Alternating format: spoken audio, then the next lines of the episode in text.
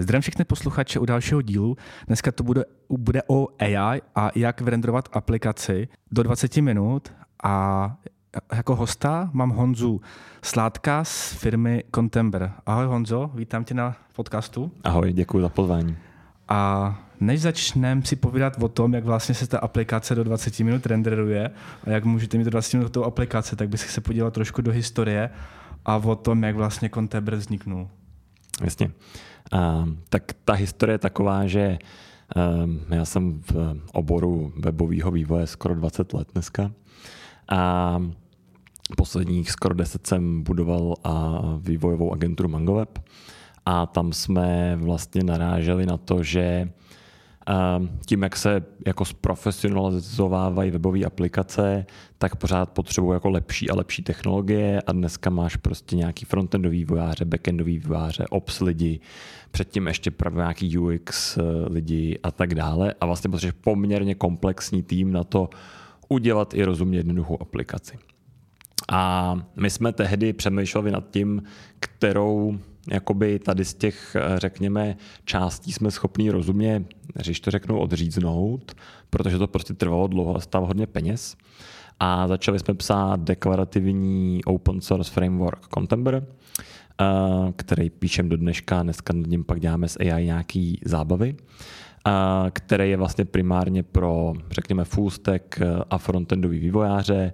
V TypeScriptu si nedefinují datový model, dostanou GraphQL API eh, a v Reactu si poměrně jednoduše poskladají úplně libovolný jako interface pro uživatele. Mm-hmm. A tohle už je v podstatě existující teďka současný, nebo to, to teď si popsal současný stav. Jo, jo, to je, tady tomu frameworku jsou uh, nějaký čtyři roky, uh, běží na tom přes 300 projektů, uh, asi nejznámější v Čechách je Respekt.cz, který na tom má svůj backend. A ale jinak na tom, jako, jednak na tom MangoWeb staví už dlouho většinu projektů a, a my sami jako Contember, jako startup, který vlastně existujeme zhruba rok a půl, když jsme se osamostatnili, tak už jsme na tom taky udělali spoustu věcí pro spíš vlastně jako menší, menší uh, firmy, protože když jsme to začali dělat, tak jsme si trošku mysleli, že to bude jako backend pro webový. Stránky. Dneska už to je primárně zaměřený na to, je v tom kompletní webová aplikace, to znamená nějaký interní informační systém, zákaznická zóna a takové hmm. věci. A jak jste začali, nebo jak to vzniklo, protože ty jsi zmínil, že jste se osamostatnili. Co to mhm. znamená osamostatnili? Jo, založili jsme separátní firmu a, a vlastně jako z MangoWebu ten původní tým, nebo já a kolega David Matějka, který je hlavní programátor, tak jsme vlastně jakoby odešli. Dneska už děláme jenom Contember. A to znamená, že máte nějakého sponzora, nebo to vlastně jediný jste sponzor jste vy dva? Eh, máme, máme investory, nedávno jsme raisli takzvaný pre-seed round, eh, to znamená, že eh, jakoby máme něco nadějného a někdo tomu věří. Uh, investoval do nás jeden náš stávající klient, 100, 108 agency uh, a Tensor Ventures, což je, je český deep tech fond. Uh-huh. A a ten nápad vzniknul jak? Že teďka se osamostatněme, teďka to uděláme, teďka ten správný čas. Vlastně jo, ono jakoby v rám, když jsme to dělali v rámci agentury, tak prostě člověk pořád lítá mezi tím, co potřebuje pro klienty a prací na tom produktu. Uh, a to prostě v nějakém on přestávalo dávat smysl. Chtěli jsme to oddělit, takže jsme to oddělili. A, uh, a vlastně jsme psali ten open source, Mysleli jsme si tehdy, že to budou chtít všechny vývojové agentury eh, český a, a i zahraniční, protože to přece zjednodušuje práci. Podcenili jsme to, jak složitý je eh, změnit technologický stack a, a zároveň vybudovat nějakou důvěru v nějaký open source, který mm-hmm. prostě píše nějaká skupina lidí. Uh, to se pomaloučku mění, ale je to pozvolný a ty zajímavé věci se začaly dít až ve chvíli, kdy jsme vlastně v podstatě pivotli, nebo to znamená jako změnili vlastně primární zaměření té firmy na začátku tohohle roku z GPT s AI. GPT, to znamená, se teďka schrnu, co jsme si řekli, to znamená, že pokud já třeba jako programátor můžu, mám sepsaný jako nějaký bych řekl, business analýzu, co by to mm-hmm. mělo dělat a tak a napíšu to do nějakého formuláře, tak v podstatě mi to jednoduše řečeno vygeneruje aplikaci do 20 minut, kde můžu používat ať už to formuláře, klikat různé věci a tak. Uh, to už je ta GPT a AI část, kdy vlastně uh, my fungujeme tak, že vlastně z nějakého poměrně jednoduchého popisu. Často to ani není vůbec jako, že máš business analýzu. Je to prostě, hele, já bych potřeboval aplikaci na trackování dokumentů, mám takovéhle dokumenty, potřebuji si k ním psát komentáře a některé ty dokumenty potřebuji sdílet ven, nebo prostě sdílet je třeba lidem, kteří jsou přizazení k nějaký firmě. A tak tam napíšeš takový popis, a ono ti to prostě během pár minut vygeneruje jakoby první verzi aplikace, která je teda postavená právě na tom našem open source frameworku, o kterém jsem vlastně mluvil na začátku. Dneska už ho používáme jenom taky jako kladivo, který nám vlastně umožňuje tohle dělat. Mm-hmm. A, a hlavně pak umožňuje tomu vývojáři, který tu aplikaci eh, vygeneruje, dělat hodně rychle a jednoduše další úpravy protože je to celý deklarativní, tak prostě si tam jako velmi jednoduše vlastně v pár souborech a pár hracích kódů najde to, co potřebuje změnit, podívá se do dokumentace, změní to hmm. a, kdybych, a tak dále. Jo, to znamená, a kdybych teďka vygeneroval tu fungující aplikaci, mm-hmm a řekl si, hele, nej to ono a potřeboval bych ji dál upravovat. Uh-huh. To můžu znova přes ten jako UI a si říct, hele, to, chci tohle změnit, ale uh-huh. nebo musím mít od znova a iterativně popisovat celou jo. aplikaci. Jo. Většinou to dneska ty vývojáři dělají, takže si prostě stáhnou kód, protože my normálně dáme ten vygenerovaný kód uh, a ten si začnou verzovat v Gitu a prostě začnou si tam dělat úpravy. To znamená, uh, prostě přidají si nějaký třeba věci do databáze, uh, upraví si to rozhraní v Reactu, přidají si tam jako vlastní reaktovou komponentu, která dělá třeba něco zajímavého, ať už s čímkoliv, s mapama nebo, nebo tak, a, ale už vlastně jedou úplně standardní vývoj, jako to člověk zná, když prostě dělá vývoj vlastně v libovolném asi jazyce a frameworku. Mm-hmm. A jak, dobře, to znamená, že, že můžu měnit frontend, jestli chápu správně. Můžeš mít jak eh, datový schéma, datový ze schéma. který těho ti leze GraphQL API automaticky, tak můžeš mít ten frontend. Jo. Takže ale to GraphQL mít nemůžu. To budu vždycky dostanu už vygenerovaný od toho vašeho nástroje nebo od toho... Uh, dostaneš ho vždycky uh, tak, jak, uh, jak si ho popíšeš v tom modelu.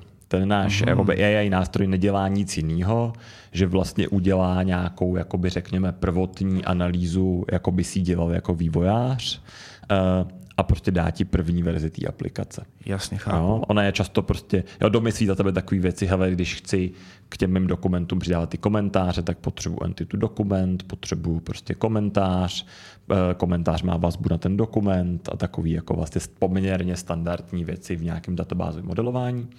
A to, že nad tím máš to APIčko, tak už dělá ten open source jak framework eh, automaticky. To znamená, mm-hmm. toto AI nemusí programovat. My vlastně využíváme toho, že my z toho AI nemusíme dostat my z něj vlastně spíš potřebujeme dostat businessový zadání té aplikace, který pak třeba jako transformujeme do toho uh, TypeScriptu a, ale to, že máš API, to, že ti nějak funguje uh, jako kontrola oprávnění, že máš uživatelský účty, že ty lidi se můžou přihlásit a tak dále, tak jsou všechno funkcionality toho open source frameworku.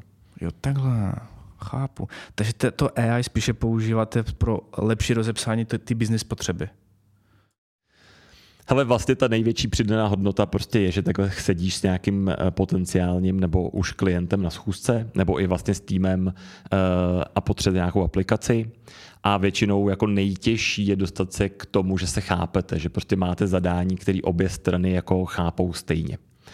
A to, jak naši uživatelé dnešní používají ten nástroj, je, že prostě na té schůzce vygenerují tu první verzi a baví se o ní začnou do ní prostě zadávat data, vidějí, že ty data buď mají nebo nemají, proklikají si ji, přihlásí se třeba jako nějaká jiná uživatelská role a prostě velmi rychle zpřesnějí zadání té aplikace tak, že odcházejí s tím, OK, já potřebuji upravit tohle, tohle a tohle a je nějaký MVP, který ten člověk může používat jakoby třeba zítra. Mm-hmm. Jo? A, tak to je ta největší aktuální jakoby přidaná hodnota. A ono se i zároveň tím, že ty lidi vidějí, jakoby ty klienti vlastně, tak vidějí na první schůzce rovnou něco, co jde používat, tak se jim taky mění to, jakým způsobem to zadání dělají, protože spousta problémů se zadáním dneska vyplývá z toho, že ty lidi nemají jakoby vlastně znalost, jak to technicky funguje a napíšou tam spoustu věcí, které jsou složitý naprogramovat, ale vlastně vůbec nepotřebují třeba pro nějakou první verzi. Rozumím. Takže vlastně si mi odpověděl na moji další otázku, kdo je vaše cílovka, tak v podstatě to jsou lidi, kteří potřebují ukázat rychle MVP a, a zároveň, když se baví s klientem, kteří potřebují ukázat to UI a ne, mm-hmm. nebudou čekat pouze jenom na nějaký skeče od uh, designera, mm-hmm. takže, takže chápu. A potom vlastně na ty další iterace pořád dělají i nad, uh, nad tím vaším, jako, jak bych řekl, tím tím grafkem nebo tím TypeScriptem a, a, a Reactu a tam to iterativně dodělávají. Jo, jo, přesně tak. Pak, pak už máš prostě normální framework, uh, jako kdybys vzal vlastně jako jak, jakýkoliv jiný. Tohle je prostě, je tady je míň kódu, je to prostě deklarativní záležitost. Uh, a a tam už prostě normálně si jako napíšeš, co potřebuješ, uh, upravíš si to, jak chceš, nastyluješ si to prostě podle svého vizuálu, mm-hmm. když chceš a Uh, a normálně jako kon, děláš vlastně continuous integration, to znamená prostě uh, pušuješ změny do Gitu, ty se automaticky nasazují buď k tobě na nějaký hosting, protože prostě tím, že Contemporary je open source, tak si to můžeš hostovat kde chceš, anebo my teda k tomu poskytujeme cloud, máme postavený na AWS, prostě cloud, uh, kam jenom jako pušteš změny, oni se nasadějí a ty to nemusíš řešit. A z tohohle vlastně budete platit faktury? Jo, jo, přesně tak, z toho platíme faktury. Z toho, z toho, takže jinak je to, je to zadarmo. Uh... Jako, tak je to tak, že teďka je zatím to studio zadarmo, pořád je to prostě v betě, sami se divíme, co už to dneska umí. Uh, na podzim určitě eh, jakoby v nějaký moment to studio uh, zavřeme tak, že prostě nepůjde, půjde zadarmo, bude, bude placený. I když to bude hostovaný třeba u mě. I když to bude hostovaný u tebe, protože já ti prostě ušetřím přes to studio jako uh, poměrně velký množství mendejů, když to bude hostovaný u sebe, tak pak mi neplatíš za hosting, platíš to DigitalOceanu, tvýmu server providerovi a tak dále, eh, ale to, že ti jakoby vznikne ta první, eh, první eh, verze nebo mm-hmm.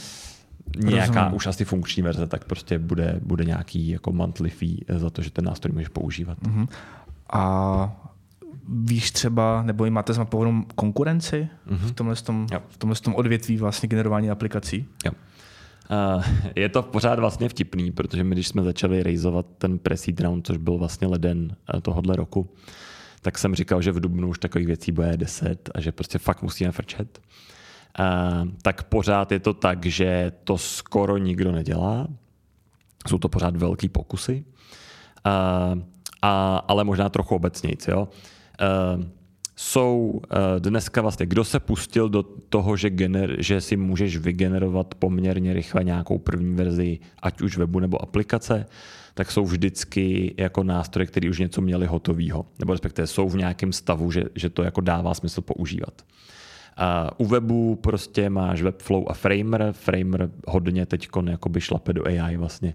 Když by se podíval dneska na Framer.com, tak jako primárně je to o tom napiš eh, odstavec a my ti vygenerujeme první jakoby landing page uh, tvýho webu. Uh, a staví to jako, je, je to Sasko, to znamená, pak, pak dál máš jako klikací rozhraní na to dodělat si prostě klikáním ten svůj web.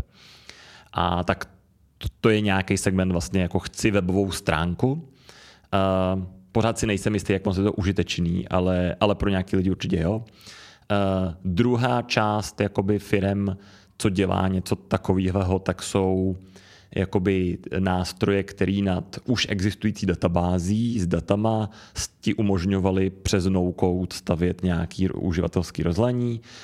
Mm, já mám asi nejradši uh, a ty přesně zase přidávají uh, jakoby AI na to, hele, uh, pomůžu ti vlastně z těch dat, který máš, udělat nějaký interface. Ale nepomůžu ti s tím, jak ty data ukládáš, prostě kde je máš, v jaké máš struktuře a tak dále. No a pak je ta jakoby kategorie, kde jsme my, to znamená z nějakého jakoby obecného textu vygeneruju vyloženě webovou aplikaci. Uh, a tam vlastně teďka jakoby sledujeme eh, dva další startupy, který vlastně oznámil, že něco takového dělají, vůbec nemají nic jako venku, co by si mohl vyzkoušet eh, a o ničem dalším úplně nevím. To neznamená, že to neexistuje. Jo? Třeba jako Indie je obrovský trh se startupama, akorát je většinou vůbec nikdo mm-hmm. nezná. Uh, A na jaký úrovni jako máš probádaný ten trh, jakože mm, v podstatě to, co jsi jmenoval, Evropa, mm-hmm. Amerika? Jo. Uh, hele, jako netrávím dvě hodiny denně tím, že bych sledoval konkurenci. uh, sleduju docela Product Hunt, kde ty věci se poměrně jako střádají. Sleduju nějaký větší newslettery o AI, co kdo dělá. Uh, takže je to spíš takový jako, hele, zajímá mě, co se tam vlastně děje. Já bych upřímně i byl jako rád, aby to někdo dělal, protože je od koho se jako inspirovat, třeba jak to prodává, jak to vysvětluje. Jo, náš jako velký problém je, že lidi moc nevěří tomu, že to jde. Uh, to znamená, jako nevědí, jestli chtějí investovat třeba 10 minut do psaní rozumného zadání, z čehož pak vyleze nějaká aplikace. A protože 10 minut prostě je nějaký čas, ty vlastně nevíš. Uh, takže, uh, takže čím víc takových věcí bude vznikat, tím je to vlastně jako pro nás nakonec mm-hmm. lepší. A teďka vlastně to popisování, je to mm-hmm. pouze pro uh, český vývojáře, to znamená, že to může popisovat jenom v češtině, nebo jako to umí i více jazyků? Naopak je to tak, že to primárně děláš v angličtině, celý ten nástroj je v angličtině, celá naše komunikace je v angličtině.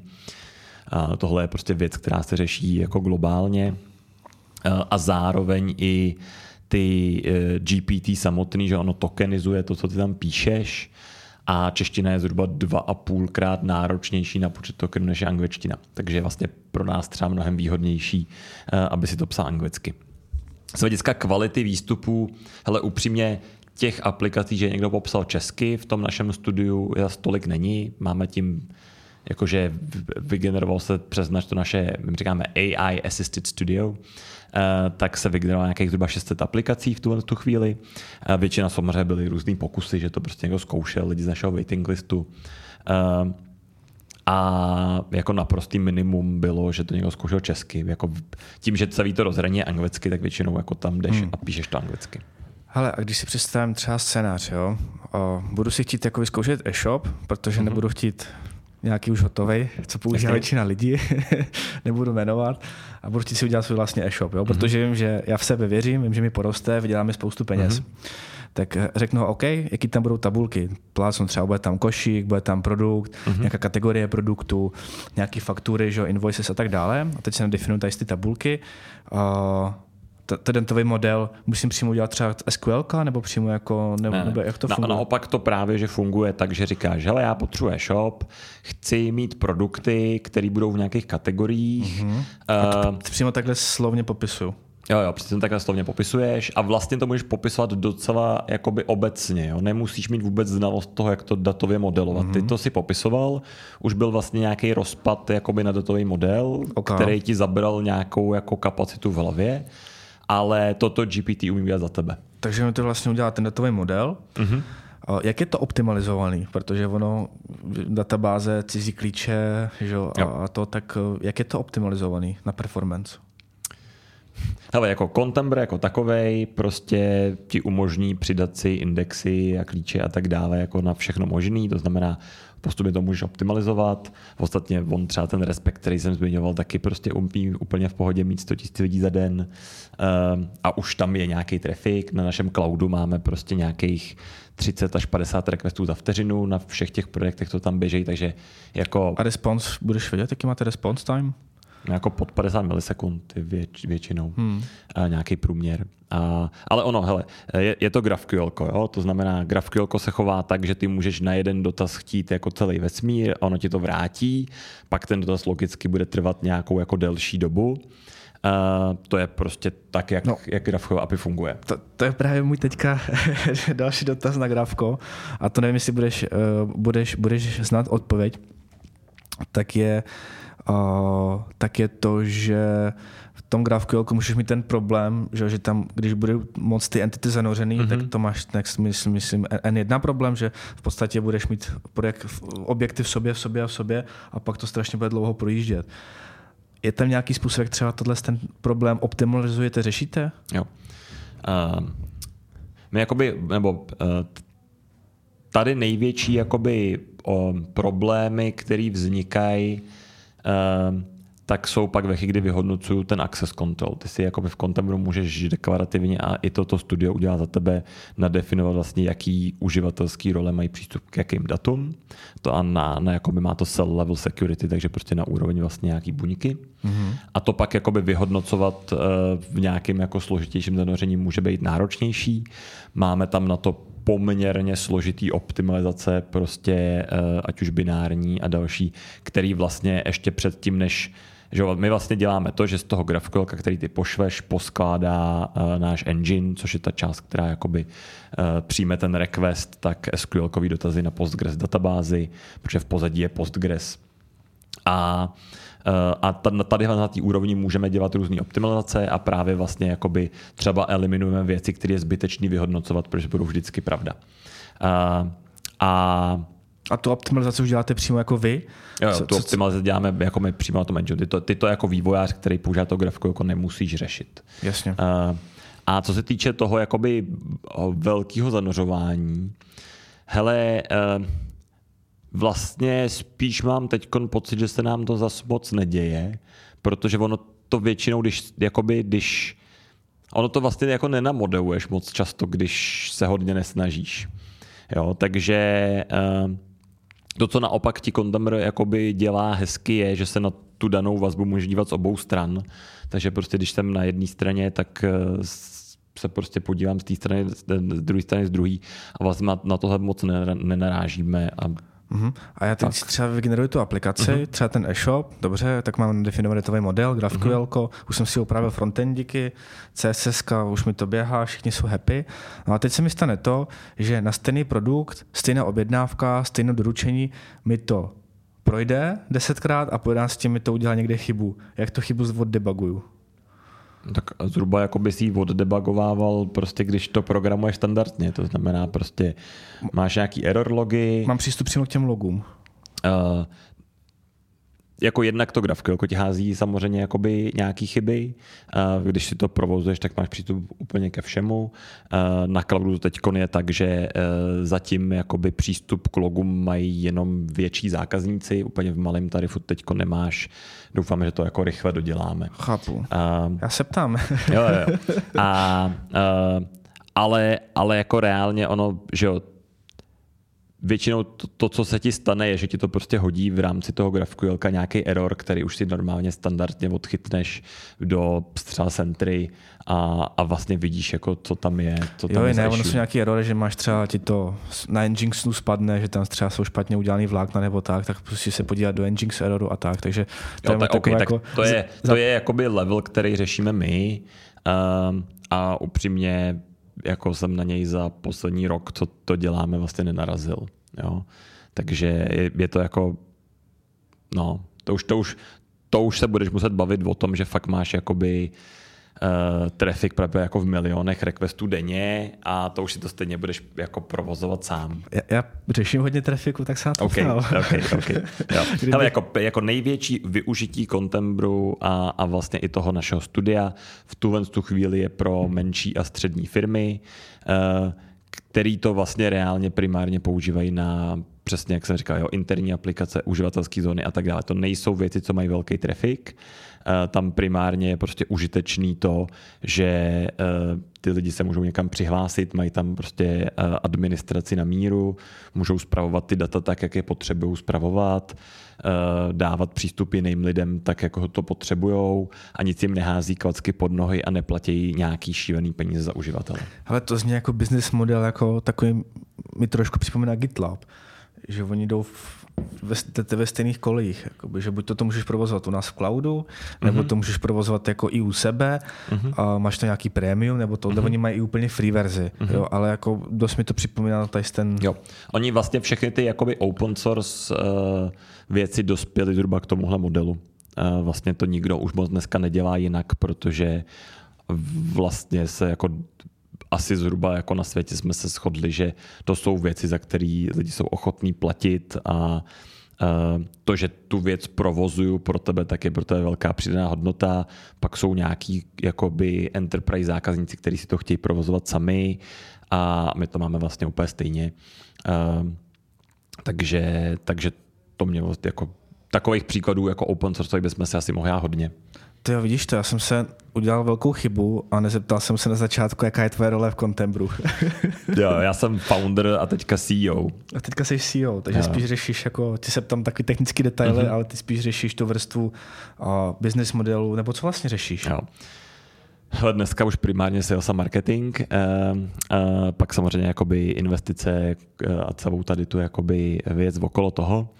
A, uh, a jako já nejsem ten, kdo to naprogramoval, ani bych to nezvládl. Já jsem jako eh, frontendák, umím prostě nakodit kde co, eh, s Reactem si nějak poradím. Eh, na Contember mi dneska umožňuje stavět vlastně kompletní aplikace, ale kdybych ho neměl, tak ten backend vlastně dohromady nedám. Jako jo, upravím věci v Pythonu, v PHP, v kde s čem, ale už je to jako šahám do nějakého prostě kódu, který existuje.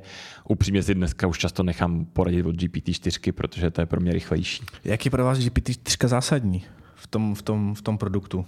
Vlastně hodně, protože ona líp drží strukturu, než držela 3.5 a to je pro nás vlastně nejzásadnější, protože ty tam napíšeš to zadání a my z něj vlastně jakoby generujeme anotovaný model té tvojí aplikace, ze kterého pak jakoby dogenerováváme už vlastně poměrně klasickým generováním kódu ten výsledek úplně. A 3.5 si prostě vymýšlela věci. Uh, takže čtyřka je zásadní a teď s ti potom, co OpenAI oznámilo functions, což je vlastně, že ti jakoby zhruba garantovaně umějí vracet JSON, zjednodušeně řečeno, tak to je ještě jako další krok pro nás dál, který je jako super užitečný pro to, aby jsme byli schopni garantovat, že se ti vždycky ta aplikace vygeneruje a, a nasadí. Jo. Jak to tam funguje? Je to omezený nějaký počet requestů nebo? Jo, jo. Funguje to tak, že máš, jednak samozřejmě jakoby musíš mít k tomu přístup, ale teď teda GPT-4 konečně od minulého týdne, myslím, myslím, že od minulého týdne je už teda jakoby dostupná pro všechny, že když, se, když prostě máš, si zřídíš account na, u OpenAI, tak prostě můžeš začít používat i GPT-4 a to APIčko eh, je, je výrazně omezenější než je 3.5. Je to tak, že máš 200 requestů za minutu a asi 40 tisíc tokenů za minutu. Vždycky ti dřív dojdou ty tokeny než ty requesty. A placená verze? No to je ta placená to, verze. To je ta placená mm-hmm. verze. A pak to čau. Uh, no a pak prostě jakoby se ptej až za další minutu. Uh, a jinak se zaře platí jakoby za tokeny uh, a to, a to jak na vstupu, tak na výstupu. Teď bych kecal, kdybych věděl z hlavy ten pricing, nevím ho z hlavy. Dobře. Jaký máte, nebo co, co, jsou, co jsou vaše další kroky v, ve firmě nebo vůbec jako mm-hmm. v mhm. produktu jako takovým?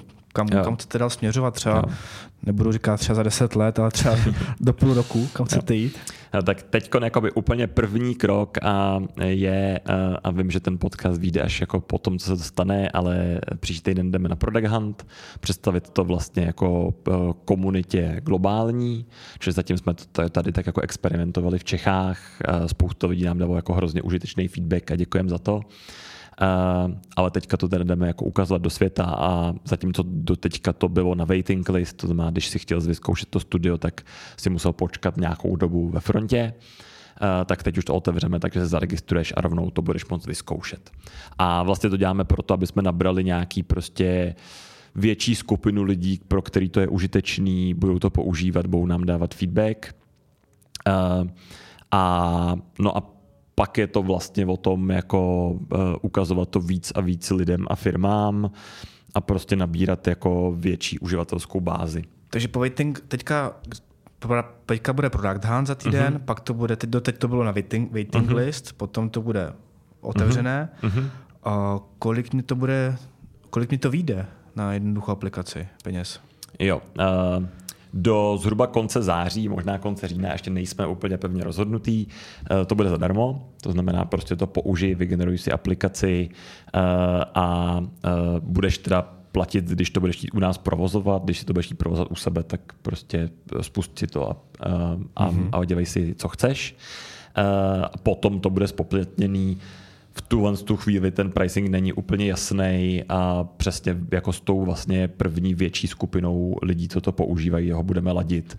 Budeme se jich prostě ptát na to hmm. vlastně, jakou to pro ně má užitnou hodnotu. Zeptám se, je to React, to znamená, že mi to vrátí React na frontendu v TypeScriptu? Mm-hmm. Víš, jestli tam TypeScript? Jo, je to v TypeScriptu. A budou to vracet do budoucna i jiný frameworky než React, nebo jste primárně zaměření na React? Jo. Uh, my tam máme vrstvu, který říkáme data binding, která vlastně za tebe, ty když děláš to jakoby uživatelský rozhraní, tak ona za tebe dělá komunikaci s tím GraphQLovým API. Ty nemusíš řešit. Ty tam prostě řekneš, já tady chci data grid, v něm chci sloupeček takovej, takovej a takovej a vůbec se nestaráš o to, jaký to udělal GraphQL dotaz, jestli těch dotazů náhodou není, nebo jestli těch řádků náhodou není v databázi 100 tisíc a že bys měl řešit stránkování. To prostě celý vyřeší ta komponenta za tebe a data binding. Ten je v tuhle chvíli omezený na to, že je, je prostě jako napsaný v Reactu a dlouhodobě bychom to chtěli napsat jakoby univerzálně a pak tam prostě můžeš na jako ten framework nasazovat cokoliv, ale to je jako nejdřív příští rok a je otázka, jestli potom vůbec bude jako zájem. Jo? Jako jestli to bude to, co to, co bude mít nějakou jako užitnou hodnotu pro větší skupinu lidí, uh, a nebo ne. To teď vlastně neumím říct. Ale ty jsi možná ještě jako dobře ptal na tu budoucnost, tak teďka je to pro nás o tom jako ukázat, že tohle reálně funguje, že to je dneska možný, eh, prostě vygenerovat si aplikaci, eh, protože ono je to furt jako vtipný, jo? moje žena teď o víkendu říkala, hele, my často o víkendu nevíme, kam s dětskama prostě jet na výlet, pojďme někde jako si sepsat seznam míst, eh, kam rádi jezdíme a vždycky, když tam pojedeme, tak si k tomu napíšeme nějaký komentář. Chtěla to dělat v Google Sheetech, protože tam přece jdou ty komentáře. Já jsem říkal, hele, jak to pod, podle těch komentářů jako nebudeme, nezvládneme řadit, prostě když jsme tam byli naposled. To je celý jako blbost. A tak jsem to zadal do našeho studia. Za 8 minut jsem měl nasazenou aplikaci, eh, která prostě byla jako použitelná, takže jsem ji tam pozval a máme, máme trackování výletů tam. Eh, a my vlastně teďka potřebujeme ukázat, že prostě tohle to jde, ať si to ty lidi vyzkoušejí, proto to i teďka bude ještě poměrně dlouho zadarmo. Uh, a zvyknou si na to, že vůbec jakoby to je možný. A, uh, a ve chvíli, kdy to bude jasný, tak je to pro nás prostě o tom, uh, jakoby vlastně rejznout další kolo, rejznout nějaký seed round uh, a s výrazně jako lepším rozpočtem a už větším týmem uh, přesně začít jako správně odpovídat na tvoje dobré otázky, jak to, jak to naškáluje, když do toho pustím milion lidí denně. Jo? A kolik vás uh, teďka, jestli můžu zeptat? Nás je teďka 8 v týmu. 8 v týmu. A ty si říkáš, že to je open source, jsou nějaký dobrovolníci, kteří to třeba dělají takhle po večerech? Jo. Uh, spíše jako docela rozumná skupina, jako nějaký desítky lidí, který prostě používají ten framework open source na svých projektech a pro svoje klienty. A pro svoje klienty, uh, jasně. A, že bychom, a, a občas třeba pošlou nějaký pull request do dokumentace, jo. Ale uh, to je vlastně asi i obecně jako světově vidět, že dneska ty úspěšný open source většinou jako vyvíjí nějaká firma, která nad tím má i svůj biznis, protože prostě ono po těch večerech se toho jako tolik stihnout nedá a vzniká spoustu jako užitečných utilitek okolo webového vývoje, který fakt jsou jako open, což dělá prostě jeden člověk eh, a nějaký lidi mu do toho jako s tím pomáhají, ale on je vlastně ten jako hlavní, řekněme, mm-hmm. vývojář a ten, kdo jako driveuje nějaký směr. A takže mě to jako nepřekvapuje, na nikoho se nezlobím, že nám to neposají pull requesty. Uh, vlastně ten náš background, my jsme dlouho dělali nete a povídali jsme si s Davidem Grudlem jako autorem nete dlouho, že on vlastně nebyl úplně šťastný, že mu jako lidi ty pull requesty neposílají. Obzvlášť ze začátku, když to dělal. Já jsem měl podcast a... asi před třemi díly okay, s Davidem. Okay, okay. No, no, no, tak, eh, tak to ti asi popisoval tím pádem. A ano, byl tak... hodně zprostý. OK. Uh, to David umí, no. Uh, ještě třeba po třech pivech. Uh, my jsme a... byli jenom na jednom naštěstí. Okay.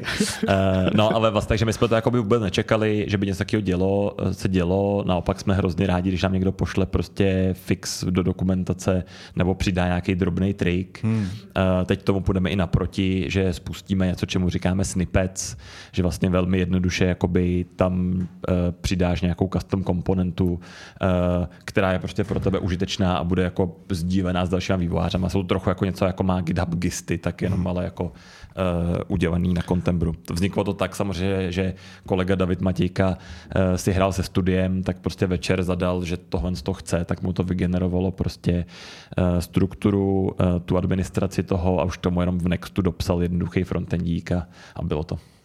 Hele, a co se týče testovacích prostředí, to mm-hmm. znamená, že kdybych chtěl rovnou to nepustit pro ty zákazníky mm-hmm. a už mi vlastně mi běží jako nějaký produkt, mm-hmm. kde mám nějaký mm-hmm. klienty, jak budu řešit testovací prostředí? Tak Myslím si, že hezky a vlastně standardně jako seš zvyklý jako vývojář, protože, a protože všechno v kontem bude kód, to znamená veškerý jakoby, uh, veškerý uh, jako pro mě, nebo máš logicky nějaký env a tak dále, ale prostě jako veškerá uh, konfigurace v kódu, tak prostě můžeš mít těch prostředí třeba pět, logicky to vyvíjíš na lokále, takže to máš spuštěný lokálně, tam máš nějaký svoje lokální data, běží ti to v Dockeru, a tam teda si děláš ten primární vývoj, pak to někam pušneš nějakým přes třeba GitHub Actions nebo libovolný CI, se ti to nasadí na nějaký stage prostředí, tam to někdo jiný zkontroluje na nějakých jako třeba stageových datech, pak prostě může třeba pustit tu pipeline zase o krok dál na nějaký to, prepro. To znamená, že ten framework všude mi běží třeba ten Contembr, mm-hmm. mi běží jako u mě na lokále. Jo, jo, může ti úplně v pohodě.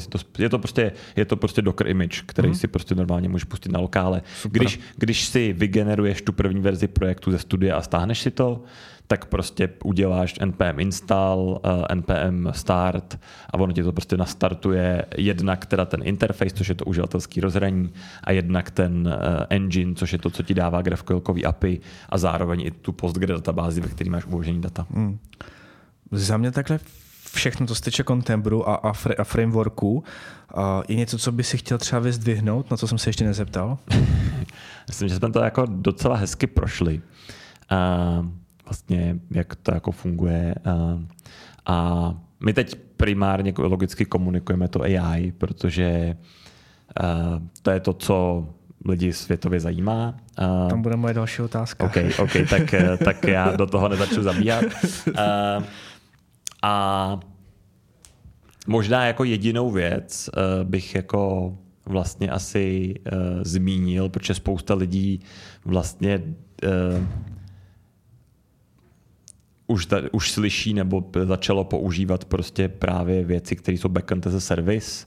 Poslední plné třeba dva roky, možná tři, je to něco, co se jako docela skloňuje. Prostě nechci si často právě databázy a API provozovat sám, tak vlastně pokud tyhle ty věci znáte, tak prostě Contembr Engine tak je přesně jako backend as a service uh, a funguje to vlastně velmi podobně jako Myslím třeba Zupabase. Nebo Firebase taky ne? Myslím si, že to je takový Firebase ano, eh, akorát, že Firebase prostě je na proprietárních technologiích Google, že jo, Zupabase, který asi možná dost posluchačů bude znát, tak se jako vyprofiloval jako hele, my jsme Firebase, ale open source. Je, prostě, je to prostě GraphQL API na Postgre databází, eh, nedávají ti k tomu vůbec ten interface, prostě jenom jakoby eh, to schéma, který si nadefinuješ, tak prostě hmm. ti ho tak stejně zavožejí v té Postgre databázi a provozují ti to.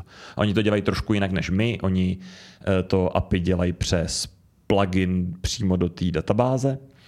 Uh, my tam máme ten uh, jakoby nodeový engine, který, který tam běží. Myslíme si, že ta naše strategie je lepší, protože můžeme dělat víc optimalizace na tom engineu. Oni třeba, jakoby, když řešejí e, oprávnění, tak mají pořád jenom jakoby oprávnění na takzvaný row level, to znamená na ten řádek a vlastně tam píšeš SQL, stejně jako bys ho psal v Postgre, což je prostě ve chvíli, kdy se bavíš s nějakým frontendovým vývářem, úplně nepochopitelný, když by se teď podíval do dokumentace Contembru na to, jak nadefinuješ jakoby definici pro nějakou roli, jestli k té dané entitě může nebo nemůže, tak zjistí, že to je prostě klasická jako uh, TypeScript uh, jako definice a že to je úplně jednoduchý. No a k tomu AI, jak si myslíš, jo, protože vzniklo spoustu podcastů všeho, jako jak mm-hmm. AI vezme nebo nevezme práce a, mm-hmm. a, a podobně. Jaký je tvůj pohled, vzhledem k tomu, že v podstatě pomocí AI generujete apky, tak jaký je tvůj pohled uh, na AI vůbec, jestli to bude brát teda lidem, co dělají WordPress, nebo co, co, si, co, co podle tebe se bude dít třeba jo. za tři roky? Tyjo, tři roky v AI je fakt hodně dlouho. Tak rok, tak ale rok, dobře. tak rok aspoň, um, tak rok. Jo, jo. Um, na tři roky to ještě takový, že se můžeš připravit, jo, ale jo, jo. rok to už jo. je vlastně za dveřma. Jo, jo. Um, hele, to, to, co já jako vidím, jo, uh, tak uh, vlastně je, že přesně ta jakoby první verze uh, té, ať už aplikace nebo webu nebo něco, to nebude nic, co bude muset vlastně dělat vývojář. Pravděpodobně to budou dělat nějaký produktáci, biznisoví lidi, founder startupu a tak dále. To naše studio přesně směřuje k tomu samému a proč tam ještě není, tak prostě je, že umožnit úpravy běžící aplikace přes nějaký prompting je o trochu větší oříšek, než vygenerovat tu první verzi, protože nikdy nesmíš tu aplikaci rozbít. A je to něco, v čem, k čemu jakoby, co v druhé půlce roku řešíme, zhruba víme, jako kam se dostaneme a, a je, bude to docela daleko.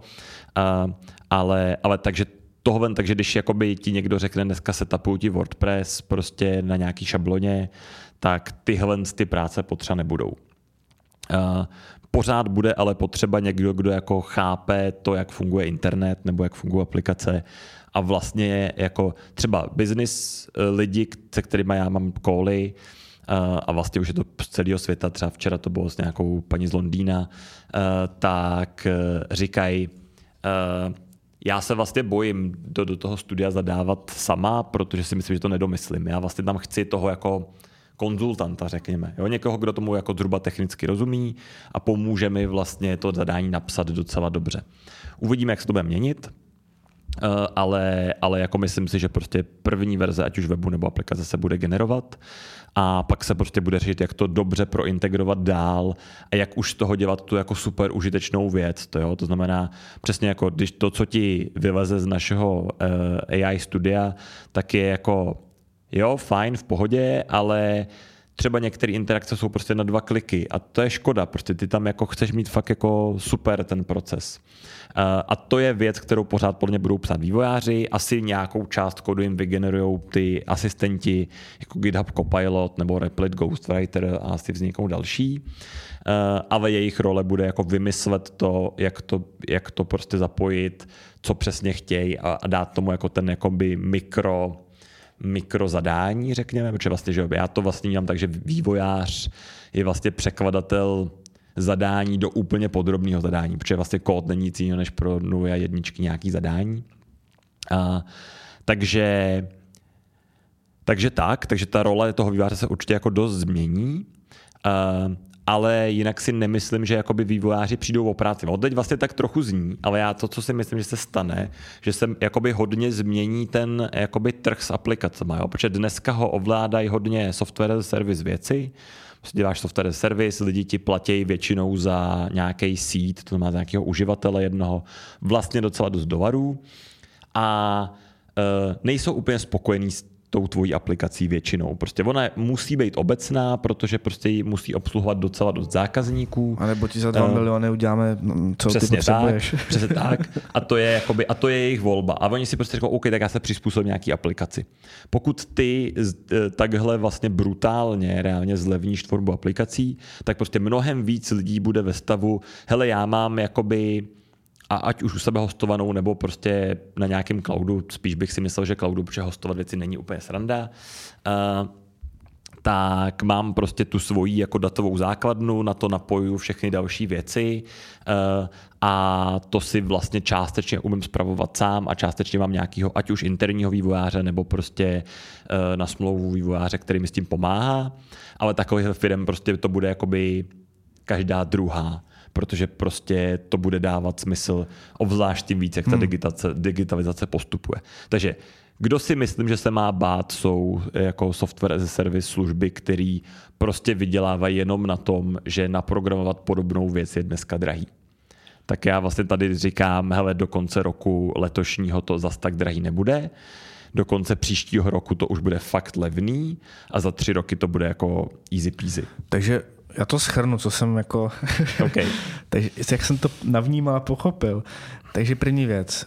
Lidi, kteří dělají takové ty jednoduché věci jako WordPressiky a používají si tady ty Joomla a všechno, tak je to vlastně bude minulost, protože proč používat něco takhle, jak bych řekl, um, oni tam budou muset stejně udělat spoustu jako manuální práce, to znamená najít správnou šablonu, dokodit to a tohle. Tohle vlastně, jestli jsem to pochopil správně, bude minulost, protože velmi jednoduše to vygeneruješ pomocí AI, tu fungující aplikaci. A pak už na tu business logiku fungující mm-hmm. budeš dělat takové ty menší věci, kde budeš naopak potřebovat znát JavaScriptový framework a nějaký CSS, SCS nebo nějaký uh, SAS, aby, aby to doladil. Je to To je první věc. Takže, takže ty lidi by měli zbystřit. Pokud se vám podcast líbil, poprosím o hezký hodnocení na vaší platformě, které posloucháte, o přesdílení a pokud chcete slyšet pokračování, tak pokračujte na piky.cz. Já vám děkuju. Ahoj.